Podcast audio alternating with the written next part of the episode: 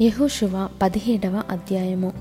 మనషే యోసేపు పెద్ద కుమారుడు గనుక అతని గోత్రమునకు అనగా మనషే పెద్ద కుమారుడును గిలాదు దేశాధిపతియునైన మాకీరునకు చీట్ల వలన వంతు వచ్చెను. అతడు యుద్ధవీరుడైనందున అతనికి గిలాదును బాషానును వచ్చెను. మనషీయులలో మిగిలిన వారికి అనగా అభియజరియులకును హెలకీయులకును అశ్రీయేలీయులకును షెకెమీయులకును హెపెరీయులకును షెమీదీయులకును వారి వారి వంశముల చొప్పున వంతు వచ్చెను. వారి వంశములను బట్టి యోసేపు కుమారుడైన మనషే యొక్క మగ సంతానమది. మనషే ముని మనుమడును మాకీరు ఇను మనుమడును గిలాదు మనుమడును హెపెరు కుమారుడునైన సెలోపెహాదుకు కుమార్తెలే గాని కుమారులు పుట్టలేదు. అతని కుమార్తెల పేరులు Mahlah Noah Hoglah Milcah Tirzah అనునవి వారు యాజకుడైన ఎలియాజర్ ఎదుటికిని నూను కుమారుడైన యహోషువ ఎదుటికిని ప్రధానుల ఎదుటికిని వచ్చి మా సహోదరుల మధ్య మాకు స్వాస్థ్యం ఇయ్యవలెనని యహోవ మోషేకు ఆజ్ఞాపించెనని మనవి చేయగా యహోషువ యహోవ సెలవిచ్చినట్టు వారి తండ్రి యొక్క సహోదరుల మధ్య వారికి స్వాస్థ్యములిచ్చెను. కాబట్టి యోర్ధను అద్దరినున్న గిలాదు భాషానులుగాక మనషీలకు పది వంతులు హెచ్చుగా వచ్చెను. ఏలయనగా మనషీయుల స్త్రీ సంతానమును వారి పురుష సంతానమును స్వాస్థ్యములు పొందెను. గిలాదు దేశము తక్కిన మనషీయులకు స్వాస్థ్యమాయెను. మనషీయుల సరిహద్దు ఆషేరు నుండి షెకెమునకు తూర్పుగానున్న మిక్మెత వరకును దక్షిణమున ఏన్ తప్పూయ నివాసుల వైపునకు వ్యాపించెను.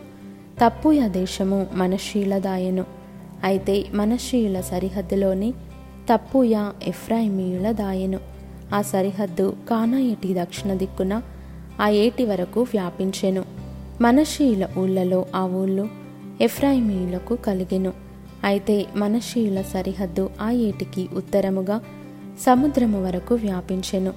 దక్షిణ భూమి ఎఫ్రాయిమీయులకును ఉత్తర భూమి మనషీయులకును కలిగెను. సముద్రము వారి సరిహద్దు ఉత్తర దిక్కున అది ఆషేరియుల సరిహద్దుకును తూర్పు దిక్కున ఇషాకారియుల సరిహద్దుకును నడిచెను. ఇషాకారియుల ప్రదేశంలోను ఆషేరియుల ప్రదేశంలోను బేత్షయాను దాని పురములను ఇబ్లయామును దాని పురములను దోరు నివాసులను దాని పురములను ఏందోరు నివాసులను దాని పురములను తానాకు నివాసులను దాని పురములను మెగిద్దో నివాసులను దాని పురములను అనగా మూడు కొండల ప్రదేశము మనశ్షియులకు కలిగి ఉన్నది కనానీయులు ఆ దేశంలో నివసింపవలెనని గట్టి పట్టు పట్టియుండిరి గనుక మనషీయులు ఆ పురములను స్వాధీనపరచుకొనలేకపోయిరి.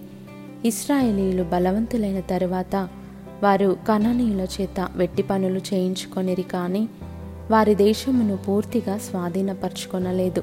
అప్పుడు యోసేపు పుత్రులు యహోషువాతో మాకేలా ఒక చీటితో ఒక్క వంతునే స్వాస్థ్యముగా ఇచ్చితివి? మేము ఒక గొప్ప జనమే గదా.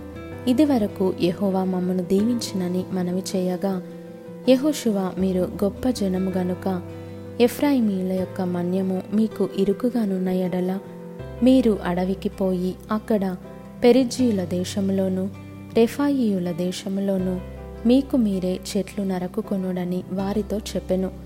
అందుకు యోసేపు పుత్రులు ఆ మన్యము మాకు చాలదు. అదియుగాక పల్లపు చోటున నివసించు.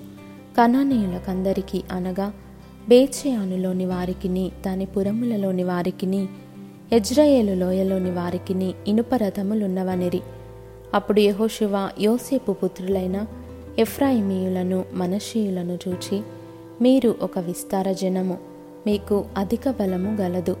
మీకు ఒక వంతు చీటియే కాదు. ఆ కొండ మీదే. అది అరణ్యము గనుక మీరు దానిని నరకుడి. అప్పుడు ఆ ప్రదేశము మీదగును. కణనీయులకు ఇనుపరథములుండినను వారు బలవంతులై ఉండినను మీరు వారి దేశమును స్వాధీనపరచుకొనగలరనెను.